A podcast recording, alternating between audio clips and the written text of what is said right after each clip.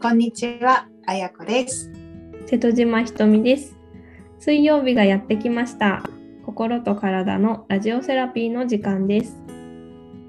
日常に心地よい時間と安らぎを提案する15分、穏やかにより豊かに生きるためのヒントをお話ししていきます。はい、では今回は21回目の、えーラジオになります。テーマは食文化についてっていうことで、えー、あやこさんとお話ししていきたいと思います。よろしくお願いします。はい、お願いします。食文化ですけど、まあうん、ね、いろいろ多分旅行したりとかして、あの自分の土地じゃない土地の食に触れたりとかするじゃないですか。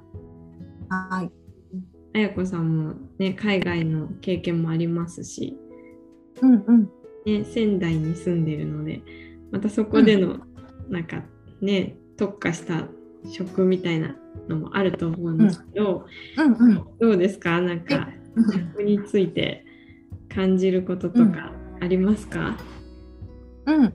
あの前回ねあの文化の違いみたいなお話をした回があってこういろんな国についてとかねひとみさんとお話しした時にあの食文化っていうのも結構ねなんか全然違うじゃないですか。国だけじゃなくて日本の中でも。うん。だからなんかやっぱりその土地に根付いているものっていう意味とかそれこそやっぱりその土地のエネルギーをいただくみたいな話もねあうん。の前回もしたんですけど、なんかそんな感じでねあのお話ししたいなと思って今回食文化にしたんですけどうん。なんだろうな、うん、私はやっぱりその主人のうん。国に行った時にまず気候がもう年中暖かいっていううん。気候なのでうん。コーヒーの回でも言ったけれどもこう体を冷やす作用みたいな多分食べ物が多いんですよね。うん。うん、でまあ食文化で私日本に住んでいて今まで食べたことないものっていうのがやっぱりあって。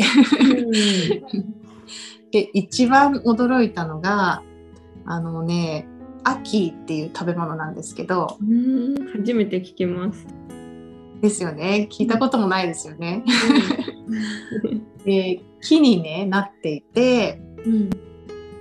でその地域地域っていうのかなその近くの国では食べない国もあるんですよ。うんうん、っていうのがその秋って木になってるんですね。赤い実なんですけどそれがパクって開いたら毒がないから食べれるっていう、うんうんうん食べ物ででも他の近くの国で秋の木があってもやっぱり毒があるっていう信じててこう食べない国もあるっていうなんかすごい不思議だなと思う食べ物で。面白いですね。そう。フルーツの分類になるのかちょっとわかんないんですけどうん、こ甘い。そう味がね。その赤い実がパクッと開いたらうん。大きなあの日本でいう黒豆みたいなあの種が4つぐらい入ってて、うん。あの赤い実自体はね卵ぐらいのサイズなんですよ。うんうん、でそれが開いてまず種がその4つ見えてうん。で食べるところはその中の実の黄色い部分なんですけど、ほうんうん、ううん、じゃあリンゴみたいなのと一緒ですよね。そうそうそう、うん。あの皮はね結構熱いから全然食べれなくて中だけ取って食べるんだけど、へー。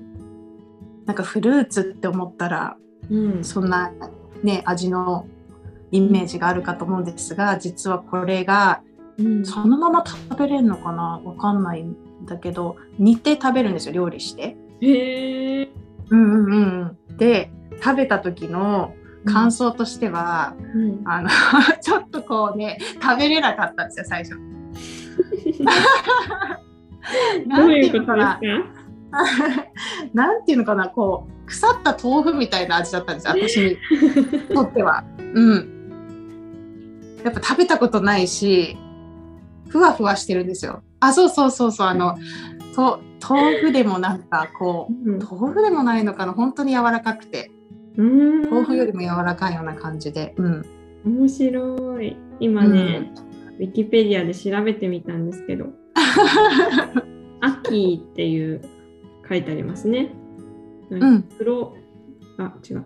ムクロジカアキー族の樹木さまたはその果実ジャマイカの食文化に重要な果実であるって書いてありますね。そうですそうです。あのジャマイカの国のシンボルにもなってる木なので、うん、あのもう国民食って感じで、うん、果実。果実だから一応果物の分類なんですかね。へえ、うんそうそう。それをまあ大体あの塩漬けした干した、うんあの魚と一緒にこう食べるちょっと野菜入れたりしてこう食べるんですけど最初はやっぱり食べれなくて、うん。うん、なんかこれの何が美味しいんだろうって思っていたんですけどでももう帰る頃には美味しいっていう風に、感じたのでもう今ももちろん食べたいし、ああそうなんですね。うん。ねなんか見たことがない、う んうん、でもやっぱり食べ物ですね。毒はあるって書いてありますね。ああやっぱりそうですよ未ね。あ熟のの秋にはうんうんうん含まれてるって書いてありますね。そうなんですよ。だからね、もちろんその空いてない秋、あのこうパカッと皮が空いてない秋をね取って料理する人はいないと思うんですけど、うん。最初にまずそれを伝えられて、なんかそれうん本当に食べれるのかなみたいなところのちょっと半分恐怖みたいなところから始まったんですけど、うんうんへえすごい初めて知りました。こんな果実。うんねえやっぱり気候も違うしその、うん。アフリカから多分来てるものだと思うんですけど、うん。ね。うん、楽しいですよね。こういう文化の違い食文化の違いでね、うんうん。うん、そうですね。現地の人はそれが普通だと思ってね食べているんでしょうけれども他のそう国なんですよ。そうそう。ね すごい珍しいですよね。そう。だから日本に秋ないの？とかびっくりされるんですけど。やっぱりね自分が住んでるところが当たり前だと思うので、ううん。んへえすごい。面白いですね。ねえそんな食文化ありましたけど。どうですか？ひとみさんもねいろいろ海外に行ってみて例えば日本ってこう3食きしっかり食べるみたいな文化もね、あったりしますけど何かこう日本から出てとかなんか他の県に行ってとか、ねなんかお寺のそのお話もしていただいたのでそんな時になんかこう普段の食べてるものと違うみたいに感じたことなんかありますか？そうですね。どうでしょう。うん、やっぱりいろんな国の食をこう食に触れるのはすごい楽しい楽しかったですよね。うんうんで、うん、そうですね。なんとなくやっぱり、うん、今の食って結構作られてきたものだと思うんですよ。例えばうん私はその大学生の時にフランスの食文化についてこう卒論で書いたんですけど、うんうんとフランス料理ってもともとはスペインから来てるんですよね。うんうんスペインのが先でスペインの方が先にその食の文化がこう発達して王族のでそれがフランスに入ってきてフランスの中で確立されてったのがフランスのフランス料理なんですよね。うんうんでもなんかやっぱりその王族の中で作られる食べ物って、うんなんていうかその一部の人なんですよね。うーん限られてる。そうそうそうで中国も一緒なんですよ。私はその、えー、と薬膳のことを伝えてるので、薬膳の食文化とかも少しうん学ぶ、学んだりする機会も多い多くてうんうん。歴史とかも見ているとやっぱりその、うん。まあ、地方によってこう、うん。料理あるじゃないですか。四川料理とか、うんうん。広東料理とか、でもそれってやっぱ王族とかこの位の高い人たちの料理うん。なんですね。うんうん。うん、だからなんかそれがやっぱりあの、まあ、分かりやすいから今に伝わ伝えられてきたりしてで今今は飽食の時代なんでねあの、うん。食べられるじゃないですか。うん。でもなんか実際食べてる人が多いのってそういう料理じゃなくって本当に質素な、料理うん。なんですよね。で私はそっちの方になんか興味があってうん。でそうそう。卒論は結局はその農民とかの料理をやってたんですけど、うんうんうんうんうん。そう。でもイメーねジが、うん。やっぱりそういう基本は質素な方がやっぱ健康だなって。結論、結論いきましたね。なんかいろいろこうね文化も知り健康についても私はすごい興味があったのでそういうのうん。について調べることも多かったし食べるのも好きだし、うんうんうん。ビュッフェとかも好きだし。うんうんうん で自分のその体験とかもあありつつそう、うん。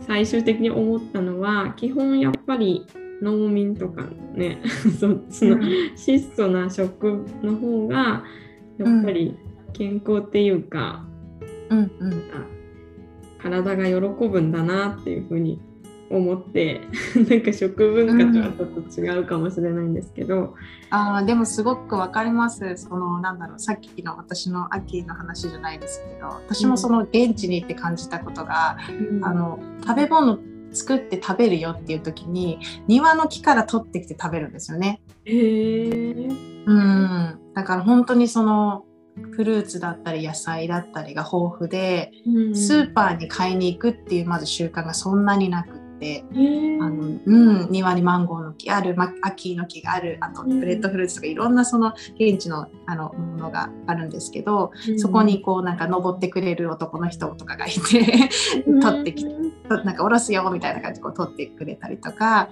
なんかこう本当に近所の木からね勝手に取って食べちゃう人もいたりとかしてもう文化なんですけど。うんうんなんかそんなにこうきちんと分けられてなかったりもするので、なうん。そのそのなんだろうなやっぱり食生活、うん。まあ文化っていうのかなをこう自分で体験した時にうん。やっぱりその命となんかこうダイレクトにこう伝わるっていうかつながる感じがしたんですね。そのエネルギーをいただくっていう。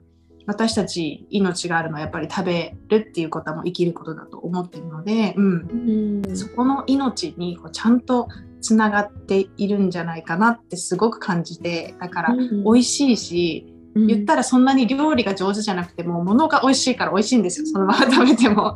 うんうん。うん、そんなにこう手をかけなくても、ね、ちゃんと来て熟したものを食べれるので、うん。うん、あとはなんだろうな。よく現地の人が言ってたのは夜は取っちゃダメって言うんですよ。うん。うんうん、やっぱりななんていうのに日本語でなんて言えばいいのかわかんないんですけど、まあそんなにこういいエネルギーじゃないよっていう意味だと思うんですけど、ううんん。朝の方がそのだからエネルギーをいただくっていうその考えがあるから、うん、うんだと思うんですよね、うん。夜取ったフルーツは食べるなって言われたりしたので、へえうんうんうんうんなんですね。本当にその太陽がね上がってきて日が沈むっていうその生活に、うんあのなんていうんだろう本当自然に、うんうん体も、うん、素直にこう感じてるんだなって思いましたね。うんそっか。なんかうん。私も聞いたことありますね。その夜夜にななうん。果物じゃないんですけど私が聞いたのは、うん。うん、気がど気がなんだっけな。やっぱ気気関係なんですよね。です。うんうんうん、ああやっぱり、うんうんうん。夜やうん、夜に外に洗濯物にだを出すとなんか悪い気がつくみたいな、あんうんうんうんうんなんかそういう暗いからそういう魔物とか、そういう邪気とかが出てきてるうんようんみたいな感じですよね、きっとね。うんうんうんうんうんそういう意味ですよね。ね、朝の綺麗な空気の時間帯とかにちゃんととって食べたら体によりなんかいいですよみたいな感じですよねきっとね。うんうんうんうんそれはきっと、全世界共通のこの感覚なんだなってすごい思いましたね。うんうんすごいそのひとみさんのその質素が 究極みたいな話もすごく本当にそうだなと思いますね。うん、本当取れたてのものをそのままいただくっていう。うんうんうんうん。ねなんかどこ行っても多分、そういう昔の時代とかって貧しい人のがやっぱり多かったわけなんで、うん、そその生活貧しいっていうとあれですけど、うん、そんなにそのものが今みたいに豊富にないっていう感じ、うん、でもそれがやっぱり本質ですよね。人間っていうか、うん、その生き物の。今ってやっぱりね便利ですけど、うん。えー、ちょっとなんていうか手がかけられすぎている感じ、うんうん。だから。そうですね、うん、そういう美味しいものとかね、うん、楽なものってたまにはいいですけどそれが日常になると、やっぱりなんか違うんじゃないかなってちょっと思いますね。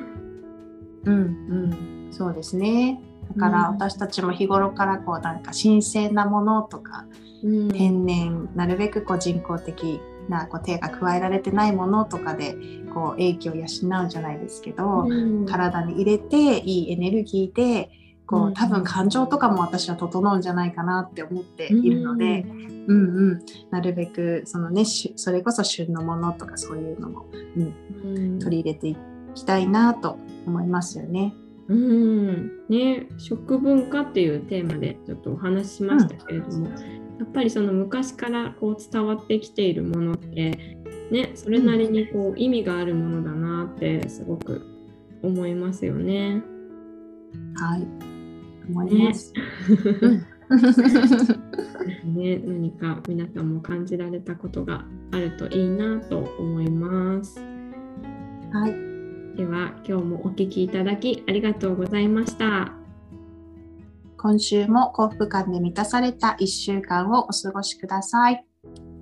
それではまた来週お会いいたしましょう。